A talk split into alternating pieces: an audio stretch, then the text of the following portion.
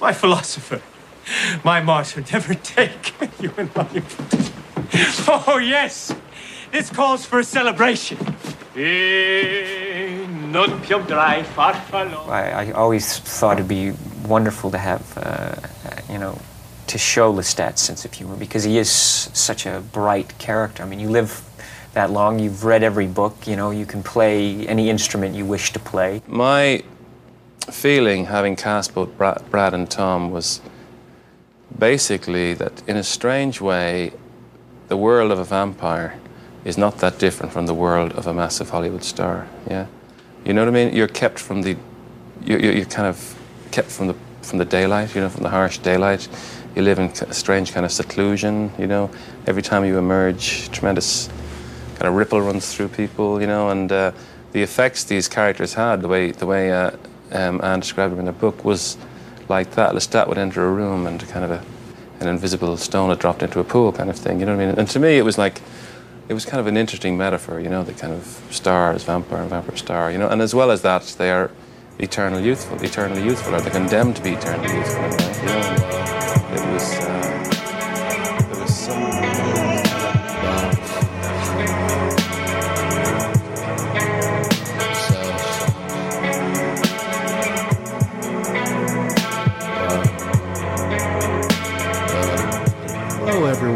Welcome to Struggle Session.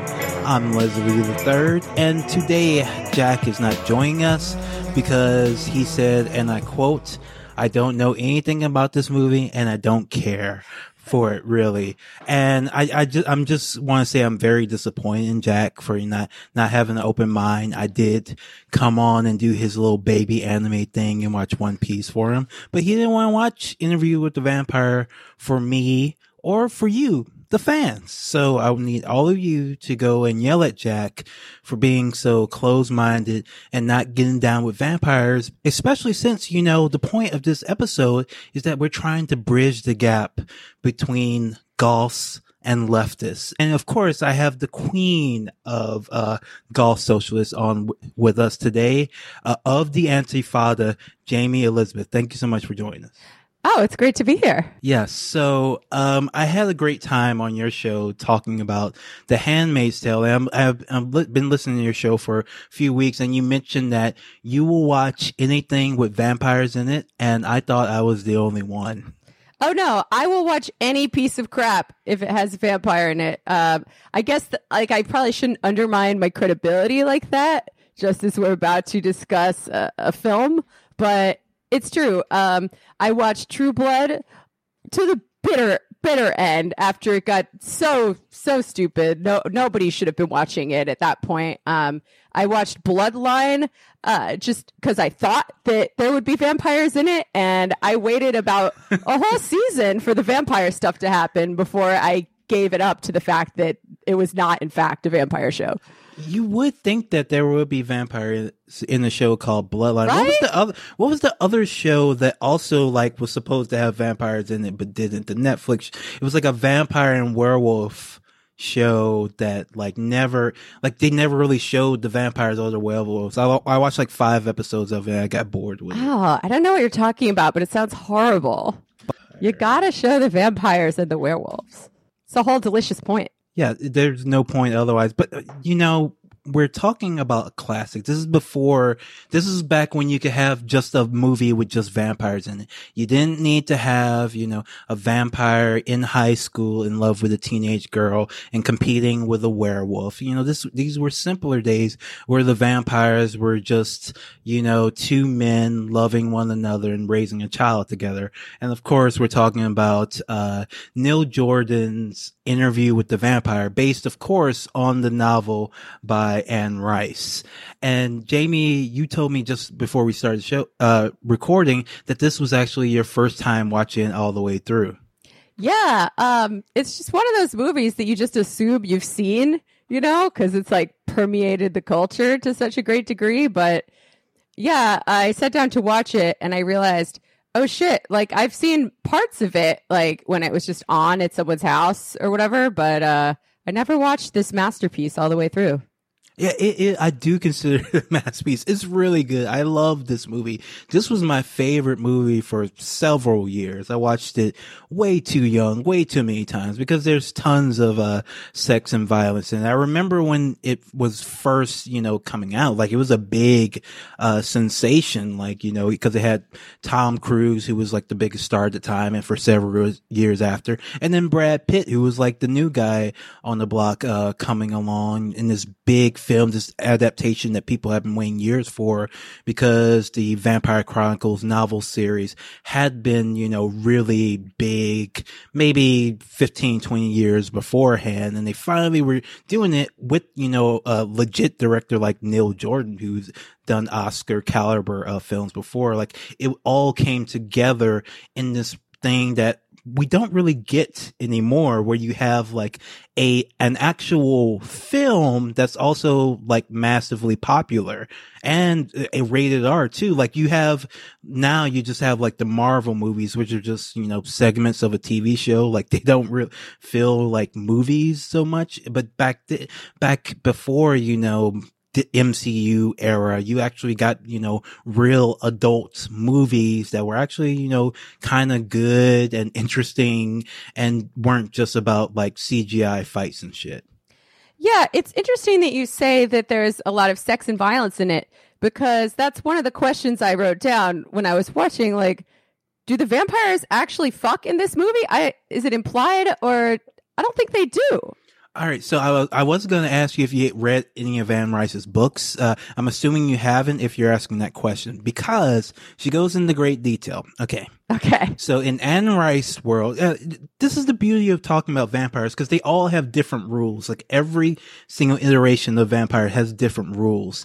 Um, the vampires and Brian Lumley vampires, they fuck. They fuck all the time. In fact, they can make their penises bigger and stretchy in order to fuck.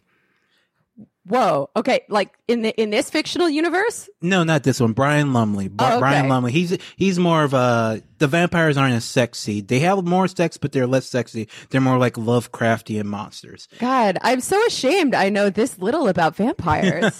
Well, well, it, we're all learning, I believe. Uh, Jack, I hope you're listening and taking notes too, you son of a bitch. Um, in the Anne Rice world, when you become a vampire, basically all your traditional bodily functions cease. So you no longer in the film they they change it up. Uh, Louis still cries in the novels. The vampires cry blood because the only liquid in their system is blood, meaning that their sexual organs no longer work once you become a vampire. So the vampires and Anne Rice vampires do not fuck when they're vampires, unfortunately. I mean, it sounds like you could get a boner with the blood. You just couldn't. You would think so. You would think so, but no, she makes it very clear that once you become a vampire, that whole system just shuts down. Um, okay. And, and the only way you have sex is through like staring at other vampires or biting them, that, that sort of thing. All right. Well, that makes it a little less appealing uh, to sign up to be a vampire, but uh, no, it adds. It definitely adds a dimension to my understanding of this story. Apparently, they don't miss it. They say, according to them, they don't really miss it hmm. because everything else gets heightened. Like once they become, you know, vol cells, like all their other abilities get better. So they they can they're still very sensual, just not very not, just not sexual. Okay, Like, so it's like being on Molly constantly. yes, yes. Sounds great. I'm right. into it. No, it, it seems like uh, sex might almost be beside the point in a vampire movie because like the the bloodlust is like a stand-in for that. especially in this one because especially in the the early scenes where um uh Tom Cruise's uh Lestat and Brad Pitt's Louis are just tramping around New Orleans eating um slaves and sex workers like all those scenes are like almost explicitly sexual. Like all, all the women have you know these heaving bosoms. There's one one point where he's talking about like he eats a very handsome young man and he talks about how much like they're very very horny without actually having functional sex organs. And then it's uh it's different. Yeah, I mean, whatever floats your boat.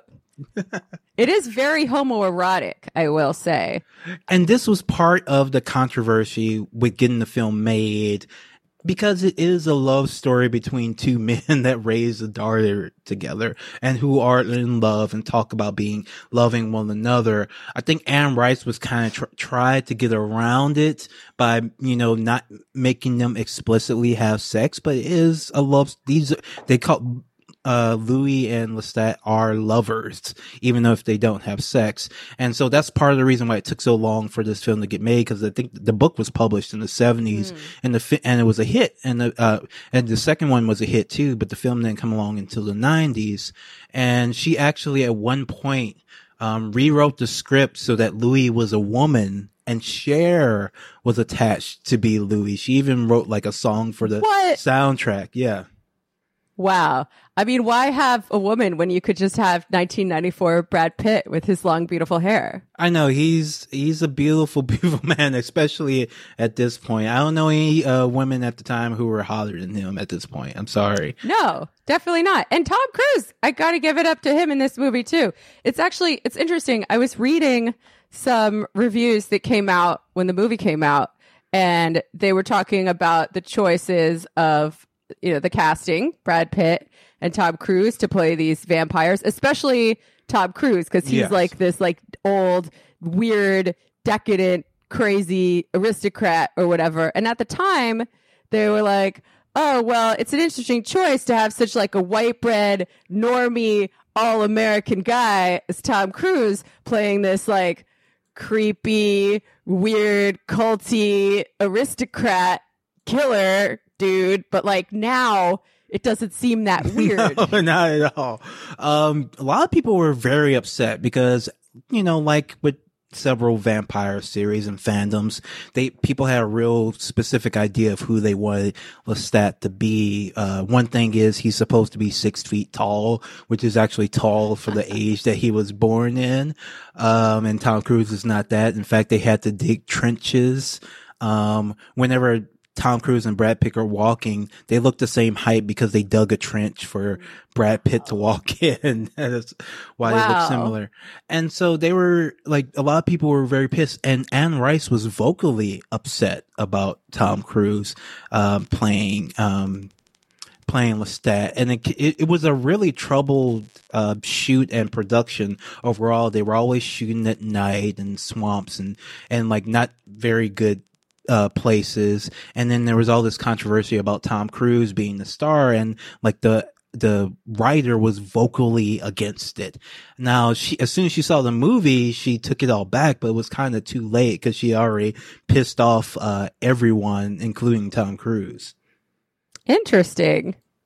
I did Yeah, not it- know that. Yeah, I think he's really good in this role. he's great in it. He's almost too good because watching it this time, I've seen it several times. Watching it this time, especially, I don't feel sorry for Louis whatsoever. He's just like a whiny sad sack compared to No, how he sucks. Energetic and charismatic uh Tom Cruise is in this. Like and Louis just sits and whines and complains about everything. And Tom Cruise, he just revels in being like an evil asshole. And it's like so much more fun than Louis shit. Like Louis this and this is something that kind of happened with the book because in the book it's just like the film where Louis is the main character and Lestat is kind of this villain that comes and enters and changes his life and is the more the uh, at, uh, antagonist. But everybody who read the book saw were was much more interested in Lestat, the guy who becomes a vampire and actually kind of likes it. And so the rest of the series now they're like 15 books. They're all about Lestat. She never wrote another book Good. that really focused on Louis. That's that's that's good because like okay, I know that Anne Rice kind of set a pattern that endures to this day in terms of being one of the first writers to write about vampires as protagonists and have this kind of sensitive, conflicted, brooding vampire character, and like that's obviously been picked up by like Buffy and Yes. Twilight, but like given the choice between those two, who in their right mind would be more interested in like the boring emo cuck vampire? exactly, exactly. Not me. No, and you know, like so at we when we open the film, all Brad Pitt does is he wants to die, and he wants to die because his wife uh, died in childbirth. This is another change to make it less uh, get homoerotic, um, because in the book he doesn't have a wife. He's just a young guy who wants to die. I think because his brother kills himself or something, like that. And so they gave him this wife they supposed to care about. And that's, and then Louis, uh, then Lestat finds him, turns him into the vampire and we're off from there. And Louis, he, now this is really, you know, it, it's very clear now. Maybe it wasn't so much in the air in 1995 when the film came out, but like Louis owns slaves. Louis is a slave owner. He lives on a plantation. He has slaves. He's already a bad guy. And then when he becomes a vampire and gets to live forever, he just mopes and whines more because now he thinks he's evil suddenly. Yeah. No, I definitely caught that part and I was like, whoa, like, is this going to be a theme in the movie? And then it's like, no, it just kind of goes I, away. I feel like they it does kind of pick up on it a little bit because Lestat he when he goes out hunt oh, he does eat you know slaves and sex workers but he says he likes you know killing rich people more because they're more evil and they taste better too. So there is kind of somewhat of a class consciousness at least from Lestat and also he calls out Louis' hypocrisy about like you know just being a whiny baby like you weren't that good a person in the first place. So I didn't, I, so I never, and, uh, we do have to give Louis credit. He did free all his slaves technically in this film. So, um, Louis, he, he's not canceled. He, he did it before the Civil War. Yeah, he's all right. He's woke. He's a woke vampire. Uh, the class analysis is interesting. because I was trying to figure out what, if anything, this movie was saying about class. Because uh, they do eat some slaves and some sex workers. They eat some aristocrats too. They're almost like equal opportunity murderers. Although, yes, the aristocrats do taste the best. Um, and like we we've talked about vampires in terms of capitalism, right? Like uh, we did an episode with the lit crit guy where we talked all about Gothic Marxism and the metaphors that Marx used to try to describe the system of capitalism. Um, a lot of it was, you know, the Gothic novel was emerging at the same period. So he used vampires as one very evocative way to describe uh, the capitalist class. But I think in this movie and in a lot of vampire stories, like they're like older than capitalism, capitalism, right? They're these like feudal lords. Yes. So uh, Lestat is actually from like uh a kind of like a fallen um, feudal family, and when you go into his his backstory, and he he was really unhappy and depressed when he was like a little lordling um, back in the day until he became a vampire. And then it, it's kind of funny because he didn't become like cultured and learn and to read even both before uh, until after he became a vampire and abandoning his family. Like one thing he did that pissed off before when he was still human is that he went and became like an actor, which was considered a very lowly thing for an aristocrat to mm-hmm. do. But he was uneducated, illiterate until he became a vampire, and then he actually took the time to read and learn. And actually says um, that when he speaks, he sounds more like a Dashiell Hammett. Uh, speaks English actually. He sounds sounds like a gumshoe, like a Dashiell Hammett, because he read a bunch of pulpy novels in order to teach himself English. And so with Lestat, like he is an aristocrat, but he's always somebody who's portrayed as like thinking the entire system is kind of stupid and silly. And they call him the brat prince because he doesn't really like bow to any authority. He doesn't like authority. He doesn't like bossing other people around. And that's why he's such just a fun loving kind of guy. He just kind of does what he wants and he thinks everybody else is kind of a fool or a hypocrite or talks too much or is annoying. He kind of, he moves in all these, like compare him to somebody like Armand, you know, who is, you know, Antonio Banderas at his most Antonio Banderas. and like Lestat just has no patience, uh, for that type of, you know, aristocratic airs, generally speaking. So he's like a class traitor. I'm into that. Yeah, Lestat is definitely a class traitor. In Queen of the Damned, the um now they made did make a f- pretty bad film about it, but the novel he literally like kills the queen of the vampires basically like he attacks like the king and queen messes with the king and queen of the vampires like he's not supposed to touch him you're not supposed to talk to him but he's just like i don't give a shit i'm gonna do what i want so he literally does upend the entire class structure of vampires as well Oh hell yeah. yeah, like, like Lestat's a really like inter- interesting, energetic character, and just watching this, he's supposed to be the villain, but you end up cheering for him so much more uh, than Louis. Um, but I did feel a little bit sorry for Louis once Claudia came along. Um, this port- portrayal, Claudia portrayed by what's her name? Kirsten uh, Dunst. Kirsten Dunst, who very she's a very weird actress, I feel, and I feel like it started with this movie. Like a lot of people commented like what a strange role this was for a child to take on because she's supposed to be playing, you know, a woman in a child's body with a woman's feelings and desires, but in reality she's just like a 13-year-old girl too. And it was actually a little bit controversial at the time because there's kind of a little sexual tension between her and her character and Brad Pitt's character too. Yeah, that that was a little bit creepy. Um, in the the scene where she's like bemoaning the fact that she's never going to grow up and have a woman's body, uh, me and Sean were watching it. We're like, "Don't worry, you're going to have really nice boobs someday." We we saw them in Melancholia.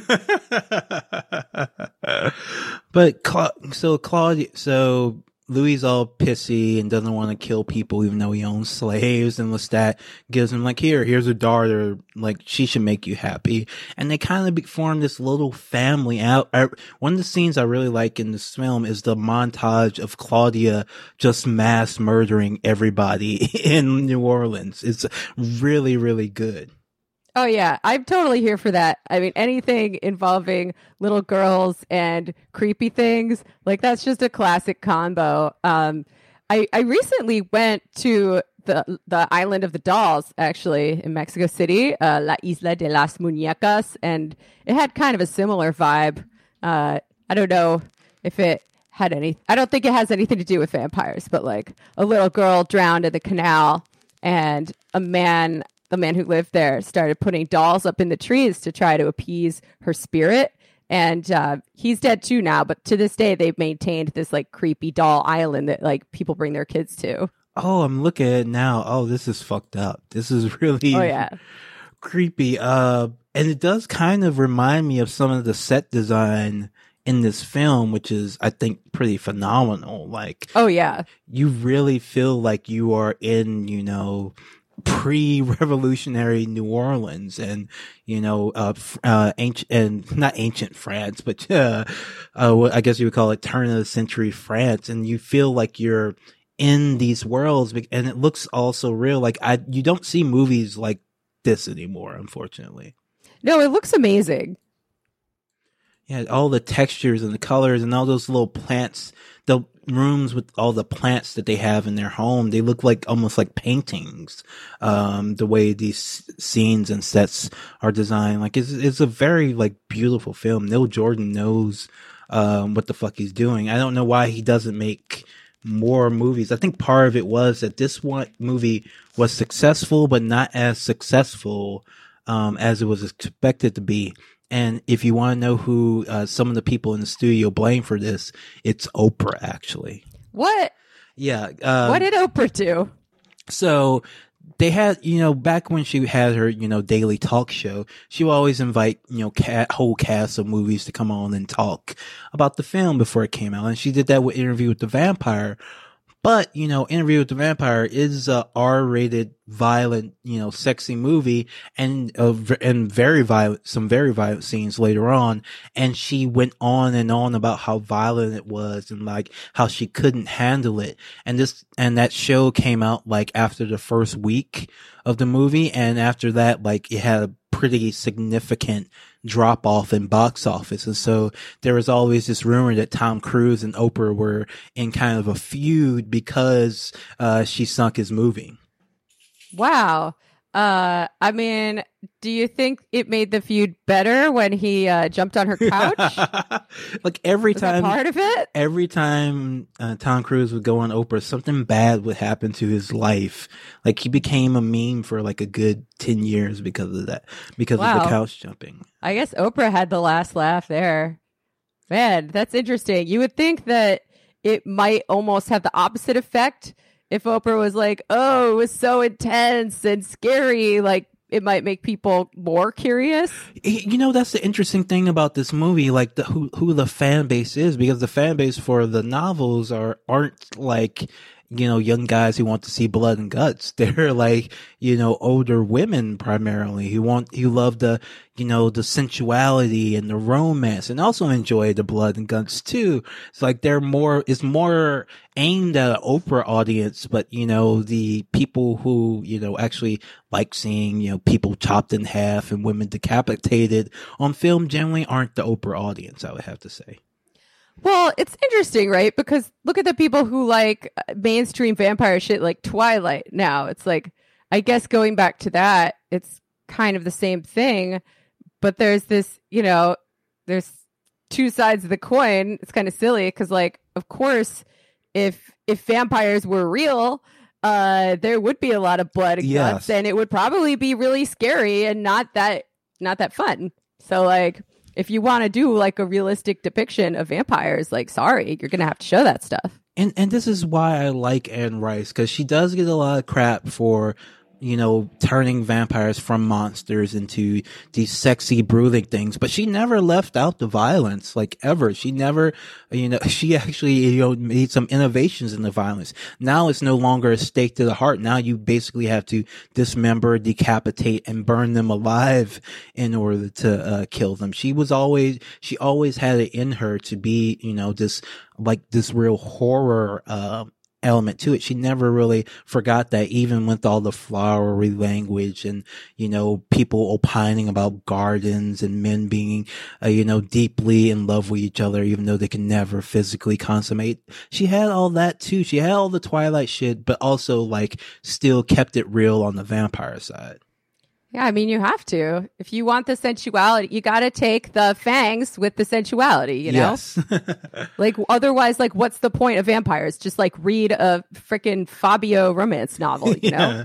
And and and that's why she she she and she has written like Fabio romance no- novel that like her Sleeping Beauty series is uh more that. But when it comes to the vampires, you know, she's a legit you know vampire person. So stop blaming her for ruining the vampires. That was all. That was Stephenie Meyer. Okay, it's not Anne Rice or, or even like Joss Whedon. Joss Whedon probably deserves more God. credit for defanging vampires than Anne Rice does because there's literally no blood in um, Buffy.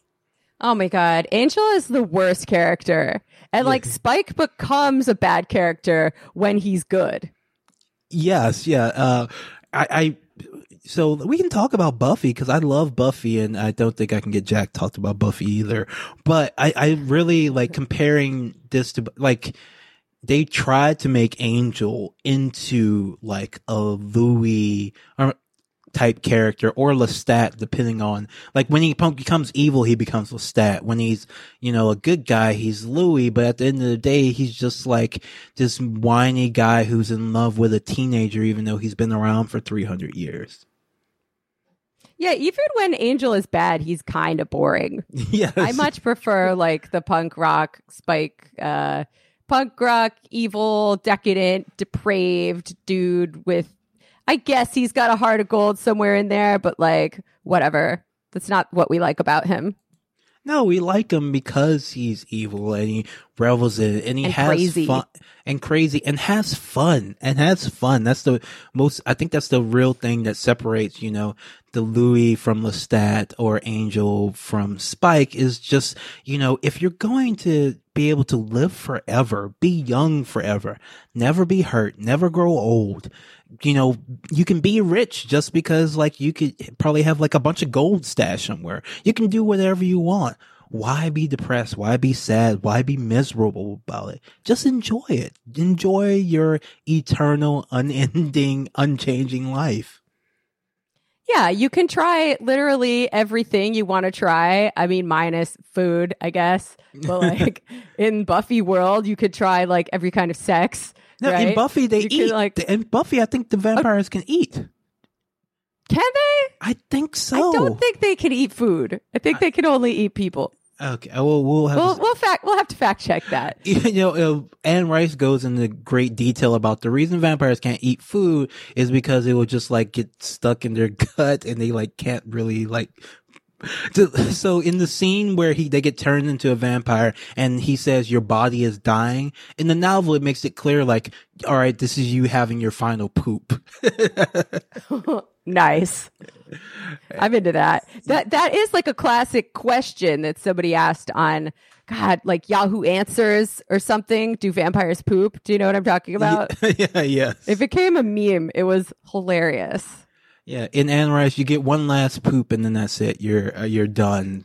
So that's why they I mean, I'm. I'm down with that. Like less time pooping, more time for fun. more time eating people uh, and murdering people. And so, you know, at a certain point, uh, they decide to, well, not even Brad Pitt because not even Louis decides to do it because he's so passive and sad. Like he lets a little girl do it for him. Uh, she decides to murder Lestat, uh, and get rid of him. And it's like just this ultra violent throat cutting scene. You just see Brad, uh, you just see Tom Cruise, America's uh, male sweetheart, get his throat slashed from ear to ear as he bleeds out. And the effects are so good. So good. Yeah, uh, I was thinking that too for 1994, especially. Like, I'm impressed at the level of gore that they were able to accurately depict in the movie. I also like it that the little girl is the one who has the courage of her convictions. Yeah. Right? Like, oh, if you hate me so much, like, why don't you just fucking kill me? Like, he can't even do that. He just wants to whine about it. Like, she's like, I am fully a killer now. Um, you made me this way. There's no going back, but I can exact some kind of retribution. And she does. And she does. And then um, she kills him. She thinks he's dead. He comes back as like a fucking fucked up zombie. More Oh great, uh, more great effects on it. They did a really uh, good job on all the effects on in uh, this film. I believe it, it was Stan Winston, you know, who did, you know, everything, you know, Jurassic Park, uh, Terminator 2, like all types of, uh, really good shit. And they, so they have to set him on fire to kill him too.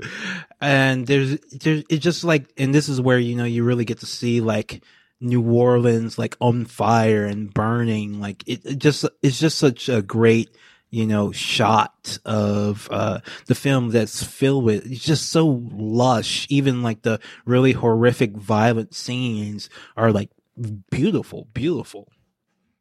Oh yeah. I also really love the uh the theater where all the Antonio Banderas vampires hang out. Like those are some amazing shots it well as well. It just looks like a painting or something. Yeah, like so he gets he they travel around Europe. They don't find they're looking for more of their kind. It's kind of lost uh in the in the plot, but the thing is like he no one knows what vampires are. Louis and Lestat never tells Louis about any other vampires, so he kind of thinks he's the only vampire in the world. So they go on this big quest to find some more, and then of course, for some reason, they go to France last. I think that would be the first place you would go looking for more vampires. Seriously. Uh, but they go to France last, uh, and they find like a bunch of vampires who run uh, like a theater. They have like a little theater group. It's, it's pretty nice. I actually have to say, like they don't do the same, like it's almost like a vampire improv group actually too, because they do do improv. Um, they have audience participation where they actually, um, strip and eat, um, real people on, on stage and everybody thinks it's just so wonderful. Yeah, and it makes sense to like if you want to talk about the class analysis again, like it makes sense that these like airheaded aristocrats just think it's awesome and like don't really realize that this is actually a very dangerous place for them to be. Yeah, and like they're all being kind of mocked um, by. Like the vampires, they're in complete control. Like they, like you know, in in general, we uh, uh, in general, like you know, being an actor, being a stage play was kind of looked down upon as a profession by aristocrats. Well, any job, having any job would be uh, looked down upon by these people, and so they're just there to laugh at these players, but those players could slaughter them all anytime they felt like it. All those people could be as wealthy as them if they felt like it. I honestly not sure what all the vampires like why they run this play other than it's just fun. They just enjoy um, acting, I guess. Yeah, man. I mean, they've got nothing but time on their hands. It's important to have a hobby. And if you are like a decadent and depraved uh, class trader aristocrat, uh, what better hobby than to prance around and toy with these uh, powdered wig, bewigged fops? You know, I think I don't know if the wigs were in fashion at the time, but it's pretty close. Uh, the, the, they're- the wigs are implied. I think they're they're just these like guild. They, they're these bejeweled uh, fail suds. You know. and it's and, it's and again, you know, we're getting to more of the violence and how Anne Rice just does not fuck around. Like this is not you know Twilight. This is not just them staring into each other's eyes. Uh, there's a like you know people talk about in the end of Infinity War and how Thanos turns everyone to dust and how it's so sad that Peter Parker says, "Oh, "Mr. Stark, I don't feel so well." That scene ain't got shit on this one when uh Claudia gets left out in the sun the bank and turned into uh ash. Oh my god, that was so brutal. It's so brutal it, and so brutal and also beautiful because like when the when you know they're there and they're they're just dust she's you know turned the woman into a vampire to be her mother so that she can let louis go and be with armand who he's now possibly in love with. Like um i guess armand was more of a rebound guy for brad pitt uh ultimately but he when he goes and they're just there in ash and the ash crumples just like perfectly. Her face is the last part to disappear and it just covers Brad Pitt. It's like, it's so good. It's like, you know, kind of the first time in the film, um, where Brad Pitt is, you know, the Brad Pitt we know and love. Kind of the less of a whiny baby and more of kind of a little bit more of a badass kind of Brad Pitt. Like I'm gonna get my re- revenge, Brad Pitt. Ugh, yeah, that part was so sad. I liked Kirsten Dunst to this movie. I thought she did a good acting. She she had a very hard acting job, especially for a twelve year old. Yes. Um, I I always find child actors to be a little bit creepy because they're just like precocious beyond their years. Uh, but like that really worked in that context. Yeah, like this the scene where she cuts her hair off and is yelling at Tom Cruise and um, bitching him out. Like it's a really good scene. Like you get the feeling that she is a woman trapped in this girl's body, and she kind of gets that. Like I, this is probably my favorite Kirsten Dunst role. I don't think I really have liked her that much in anything else. She, uh, but she killed it. No, you didn't like Melancholia? I haven't seen it yet. I haven't gotten around to Oh. it. I feel like I'll like that movie. I'll I'll try it out. I like. I, Oh, that just- movie's brutal. I just don't like like like Spider Man. Like she's not a Mary Jane to me. She's much. She's too creepy to be a Mary Jane. She's like kind of Oh, weird, yeah. kind of creepy. Like I I don't know what why she was cast in that role. Other than Sam Raimi is kind of creepy guy too, and that's and that's who he would Oh go yeah, for. she makes and like I hadn't even seen. Uh, apparently, I hadn't even seen this movie, and I still think she makes everything that she's in a little bit creepy and a little bit off. Even like that cheerleading movie, you know. Yeah, yeah. Wait, she, was in a cheerleading movie, right? Yeah, yeah. Uh, Bring it on. Oh, and also, oh, the one, the the beauty pageant one. You know what the, the one I'm pageant. talking about? Oh fuck! No, I don't. Oh god! I'm just looking at I her have wiki to. I have to look this up now. All right, Uh. we got she was small soldiers. That was when she was kid. Virgin suicides. I'm sure she was creepy in that. Was it Drop Dead Gorgeous? Oh yeah. Dr- Yes. Uh no. Wait.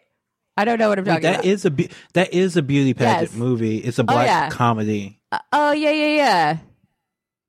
Yeah, that's a good one. But yeah, Ooh, now I need to now I need to watch that again too.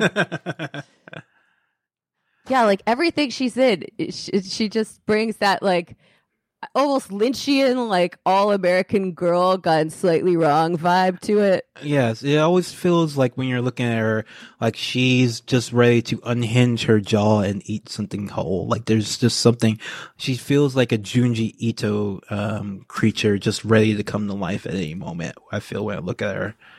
Yeah. Okay, I think you're gonna like Melancholia then. All right, I will definitely check it out. Back, Oh, it's like you you might need like a, a, blanket and a cookie afterwards though, because it will destroy you. isn't it about like the end of the world, basically? Oh yeah. Oh, I should be emotionally prepared for that. I mean, we're going through it um, for real. Yeah, fair enough. this this one is like a, a fast end of the world, though. I feel like what we're experiencing right now is very slow. Oh, so it's a happy movie. it's an optimistic one. There's less suffering. Exactly. um, and so we, Brad Pitt, he um he gets on one. Um, once they killed uh, Claudia and murders all the vampires in the theater in the most brutal ways imaginable. Uh, I was shocked when I saw this when I was, I don't know, 12 maybe, just because of how violent it was for like what was supposed to be a serious adult movie. Like it's, it wasn't necessarily billed as a horror movie, but he straight up decapitates a woman on screen and it's dope. It's a badass, uh, fight violent vampire action scene. Yeah, it's definitely a horror movie. That scene, uh, wow.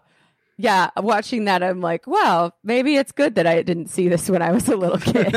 my, I think it's. Honestly, my mom was like very protective of me seeing too much violence when I was little. And of course, at the time, I thought that that was really lame and annoying, but like, maybe it was for the best.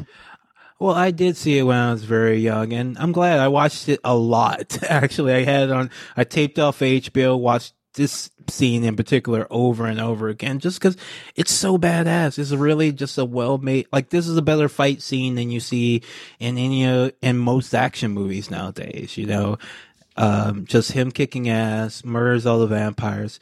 Then he runs into Armand, says, I know you were the one who, uh, sold me out and told him to kill Claudia. It's fine, whatever. He kind of gets over it, uh, pretty quickly. And then that's the rest of his life. Like he, um, doesn't really do anything except go to the movies and hang out, um, in America, basically for the rest of the film. And that, you know, brings us back to the present day because this is all him telling his life story to Christian Slater. Um, and that character was originally supposed to be played by River Phoenix, but he, um, did, he passed away just a few weeks before, uh, filming. Wow, that's weird. I think Christian Slater was really good in that role. Uh, it's weird, like they don't do that much setup as to how why he's even interviewing him. It just he just says like, "Oh, I followed you because you're interesting," or whatever. Yeah. I found that a little abrupt. Yeah. You don't know if he's a journalist, if he's a podcaster, perhaps. I guess the modern day he would be a podcaster like NPR or some shit like that, f- trying to find the people of San Francisco.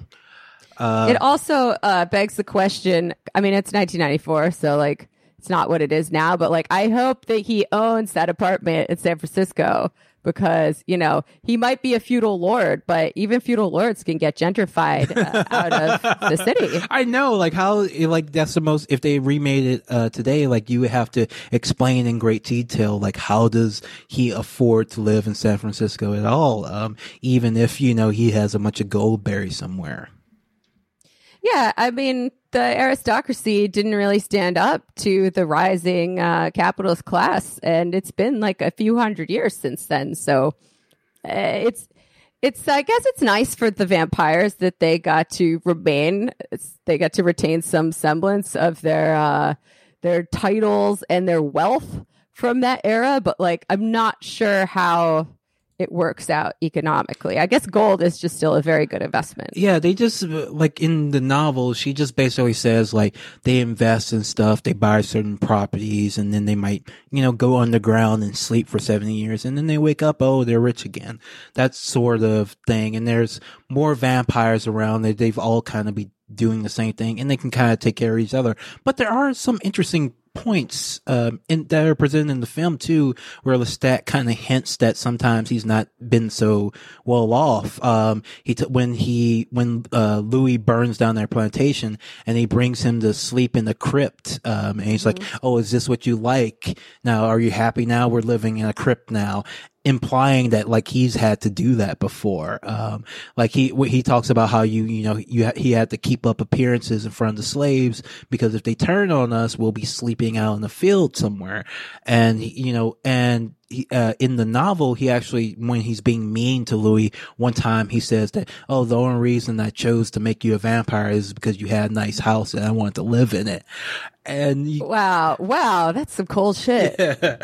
so you you do get the sense that like you know it can go up and down for a vampire. Not all of them Wow. you know live on this high ho- horse, and that, I think that is something interesting that kind of Anne Rice did bring to it. It- Not necessarily maybe not necessarily a class analysis, but like not all vampires are as rich. Not all vampires are living in you know gothic castles. You know we weren't you, there were no vampire castles in this film, just a vampire plantation, and they didn't hold on to it for that long. It was mostly like vampire mm-hmm. apartments, vampire studios uh, for the most of the film.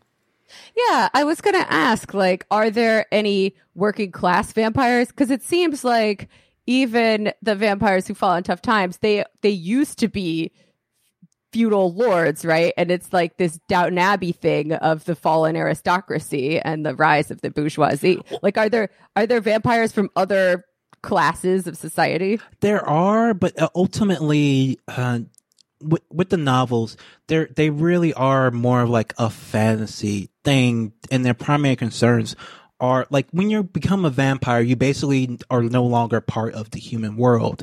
So whether you live in the crypt or you live in a castle, it's just basically up to your choice, really. Like if you really want to live you know, wealthily in public, you could. But most, a lot of vampires are like kind of fine sleeping in the ground. They think it's like kind of cool. There's like paleo vampires who think that, you know, if, if to be a real vampire, you should be in a cave and all this sort of thing. Like, they, so they have different depictions of it. You never really get a full sense that anybody, any vampire is forced into poverty, even though some have more than others. You always get the feel because it is a it's. She, Anne Rice isn't writing about class or capitalism. She's just writing about vampires because she thinks they're cool. Kind of. There are some elements to it, but when the ultimate structure of the world is such that if a vampire wants to be rich, he can be rich.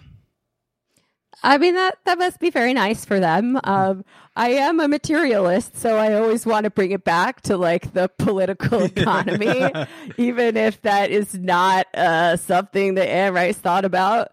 But uh, one thing I was thinking about while watching this movie is like it seems like they're very choosy about who they turn into vampires, right? Like at one point, she the Claudia floats the idea like oh, we could people the world with vampires, but I don't think that really goes anywhere. Like you never hear about like a vampire apocalypse, right? Because oh, I, I get the sense that only so many vampires can be supported by this uh this feudal horde or whatever that exists and it's also like special you know like not just anyone is cut out to because once you turn someone into a vampire you kind of have you're kind of stuck with them Yeah, exactly. That that's kind of the main thing is once you turn somebody into vampire, you're stuck with them. So that's why they don't make so many vampires because they don't want to be stuck with these people. They don't want to be responsible for them. And uh, and part of it too is like if you really um sometimes vampires will fall in love with a human and they really love them and Lestat can do this, and most older vampires can read other people's minds, and that allows them to be closer to people. But if you turn someone into a vampire, you can no longer read their mind anymore, and this mm-hmm. kind of creates this separation. And all vampires end up like whoever, any vampires who live with each other long enough end, end up hating each other and probably wanting to kill each other, basically. Um, and that's what happens in this film with, uh, Lestat and Louis and Claudia and with the Theater of the Vampires because Armand, uh, basically, uh, mind tricks Louis into murdering all of them. Uh, it is, it's this kind of, I don't know. This, uh, you know, it's, and it's funny because Anne Rice stayed married to her husband until he passed away. But her, the implication in all her books is that, you know, that sort of love isn't really possible over, you know, a hundred years. Like you're go- eventually Mm. you're going to get sick of one another and hate one another. That is so sad. And also seems very uh, influenced by someone who was in a bad marriage when she was thinking up these stories. Uh, it's possible. I, but my, my, my thing, thinking is more like, ultimately the vampire chronicles is like an ongoing soap opera and you can't have a happy ending to any of these relationships. You can't even have an ending to them they have to keep going. People have to keep falling in love and breaking up and going away from each other and having these fallouts where they don't talk to each other for centuries and then coming back etc etc so i don't know if she was trying to really make a big commentary about this because there are instances where people are truly in love with one another. And so the solution is for them to never talk to each other again.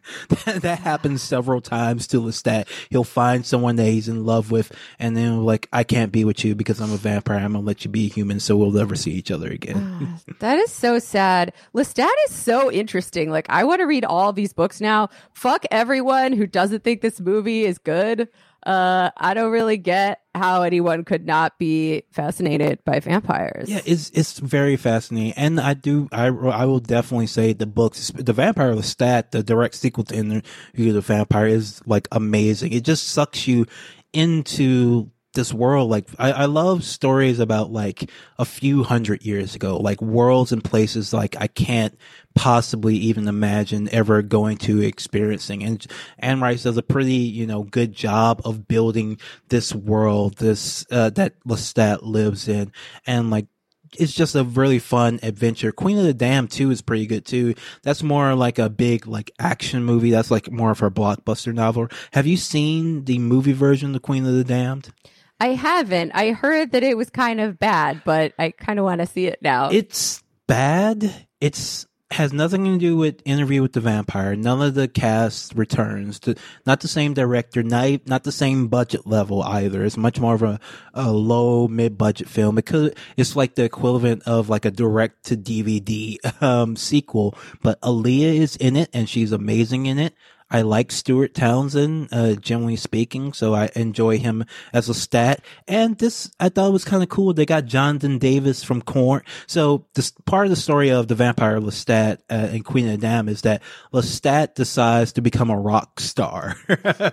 uh, be, he, t- he tells everybody he's a vampire. And of course, everybody just thinks he's a crazy rock star. So nobody believes him.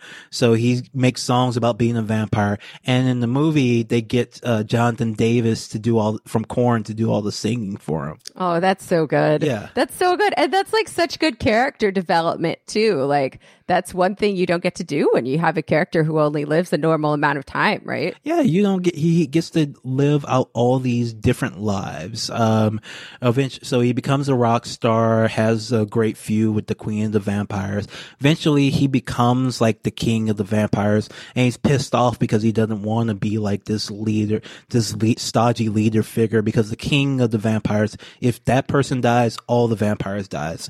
If he goes out in the sun, he might get a tan, but every other vampire will get lit on fire and all the younger ones will be turned to ash instantly. Shit. So he's in control of all that and he uh, ends up hating it and trying to pass it off. Eventually, th- this is really weird and really. He's out there like Marilyn Manson, like, I'm not a fucking role model. Yes, exactly. he becomes the thing he hates. Um, and the last novel, um, that Anne Rice wrote, where is Lestat and I think the lost city of Atlantis, it's revealed that vampires are actually of alien origin. Like she turns it into like a completely kind of sci-fi thing. You thought it was like a spiritual fantasy thing, uh, bec- but it becomes a sci-fi thing. Before that, he meets like Satan. Possibly he meets God. Possibly he travels through time and drinks the blood of Jesus. Possibly you're not really sure if any of that happened, if it was a delusion. Lots of shit happened. Lestat goes through some shit over the Wow. time. Are you saying that vampires are ancient aliens? Pos- yes, that is posited in the most recent book.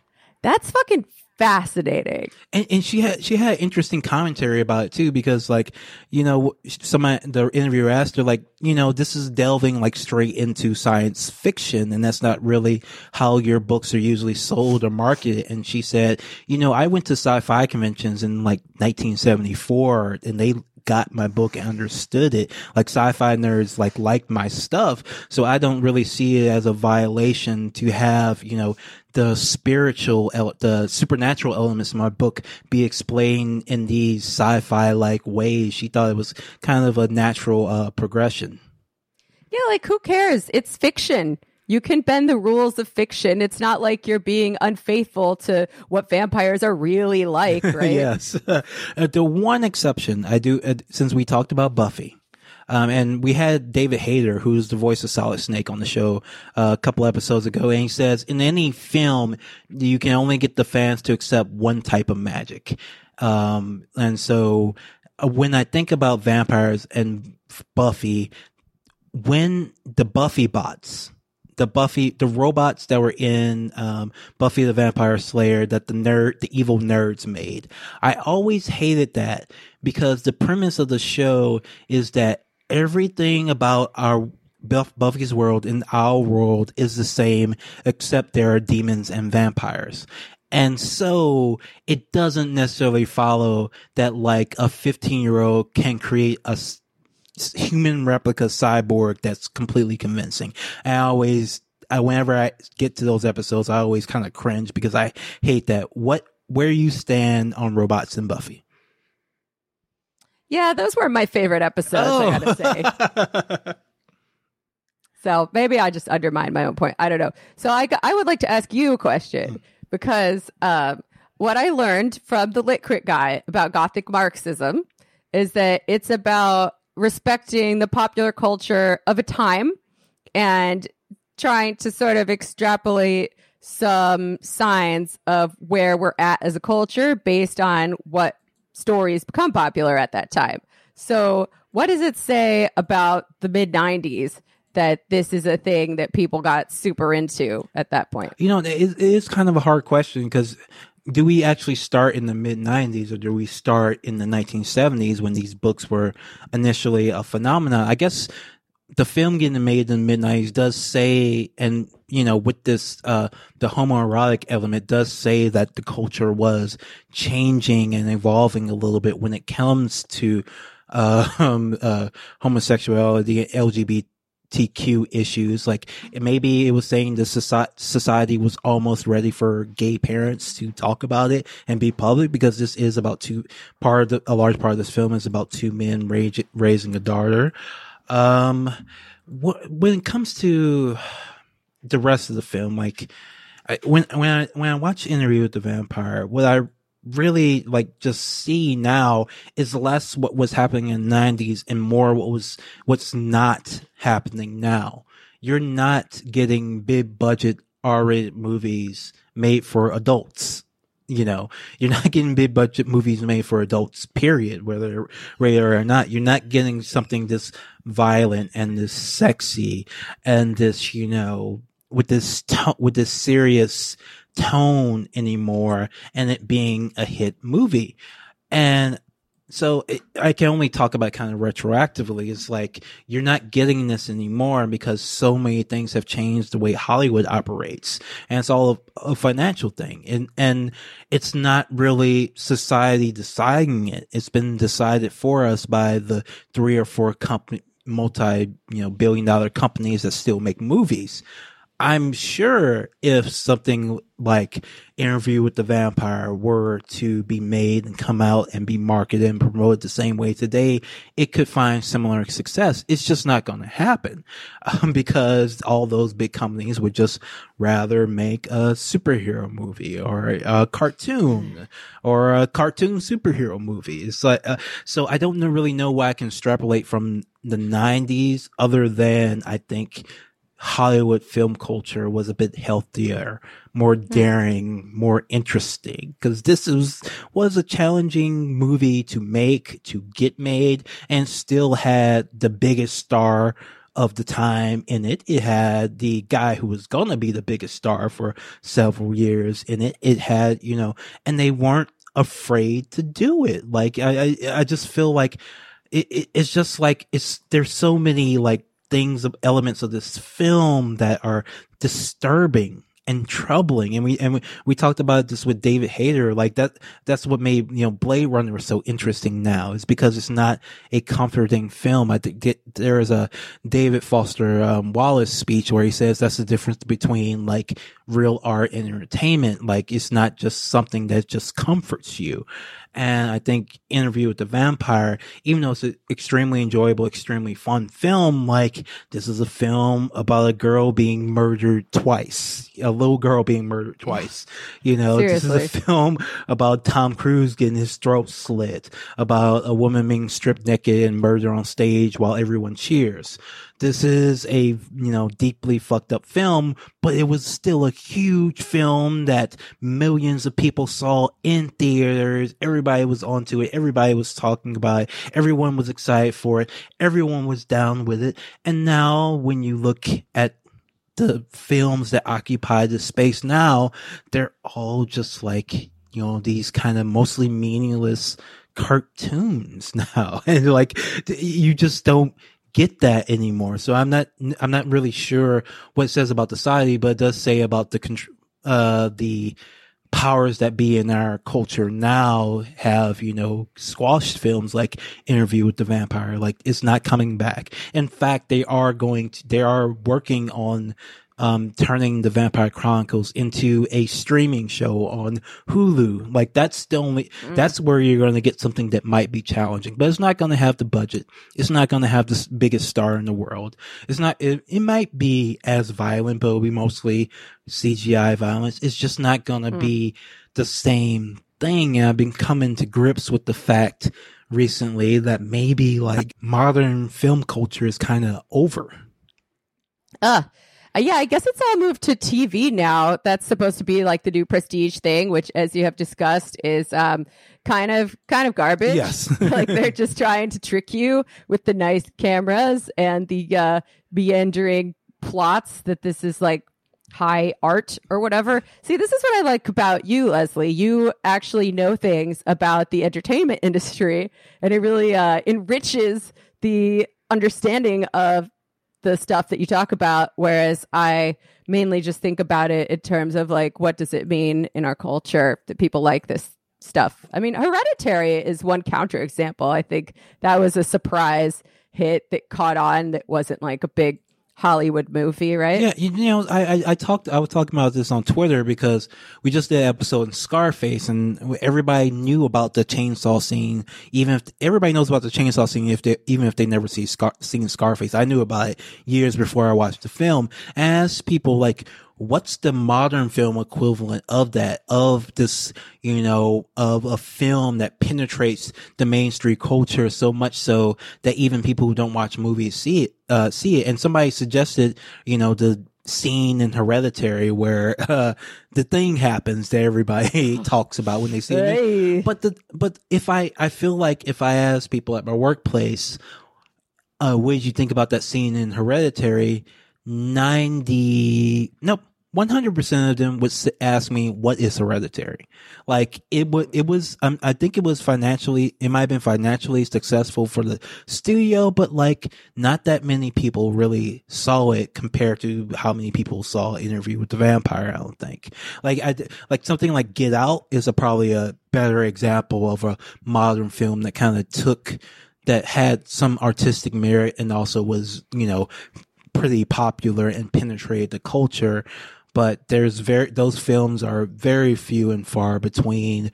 Um, we were uh, I was having a discussion with uh, some people on Twitter where we were talking about like the top 10 movies of each year. And like when you compare it, like what was the top 10 in the 70s, like Last Tango in Paris was one of the top 10 films the year it came out. That film would could not be made now. Maybe it shouldn't have been, maybe it shouldn't be made now, but something that, you know, depravedly sexual being the top 10 movies of the year like very explicit very adult like that's just something that just will never happen again i don't think Well, that I mean, not until we get rid of capitalism, right? Yes, but yes, once we get rid of capitalism, movies will come back. Like really, like people want to say that capitalism produces the best stuff, but like, look how, how crappy Hollywood movies are right now, and maybe maybe they'll change their minds about you know what what creates things of cultural value. Yeah, watch Alita and then watch Captain Captain Marvel and then tell me uh, that capitalism is uh, preferable, and then watch Stalker. You know. Seriously. All right. Well, thank you so much uh, for joining me today, Jamie, to talk about vampires. Um, where can people find you? Oh, it was my pleasure. Um, yeah, check out my podcast, The Antifada, that I do with uh, Sean KB and AP Andy. Uh, you can find it at patreon.com slash the antifada or in any podcast app. Just type it in. Um, we've got an episode out now that I'm very stoked about. Um, Andy went down to Mexico and actually did some interviews with people from the migrant caravan that's currently Oh, wow. in Tijuana. Yeah, and he got their stories uh, in their own words. Uh, we got someone to translate them. Um, he talked to some people working at a, an anarchist mutual aid center that was providing. They provide two meals a day to people from people waiting to apply for for refugee status or for asylum or um like they'll they'll feed anyone there too if like just the regular Mexican people want to come get food, they can do that too. So like those were some really good interviews. Uh it added a new dimension to the you know the crisis at the border that's been manufactured by the Trump administration and you know the Trump administration wasn't the first administration to treat immigrants badly but They're the um, latest. yeah the latest and worst I guess so I guess technically you would out. call it greatest, latest and greatest, even though with different Ugh. implication.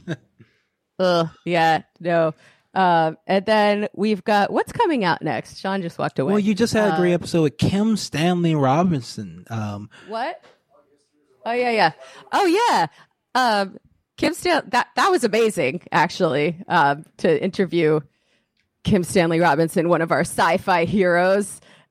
Man, like we're starting to realize, uh, like an author of some nerdy books that we really like, even if they're like very extremely famous in the sci-fi world, like they're they're probably chill people. You can email them Yeah. and ask to interview them, and they'll probably do it. He was super super chill, uh, and we we let uh, Will Menaker from Chapo sit in on that one because we know that he likes Kim Stanley Robinson as well. Um, oh, and we've also got a series called "History is a Weapon" that Sean has been doing with uh, Matt Christman, also of Chapo. They're like big history nerds together. So we've got a new one coming out on Monday uh, on Camp of the Saints. Do you know about this book? Camp of the Saints. That's the one that Steve Bannon likes, right?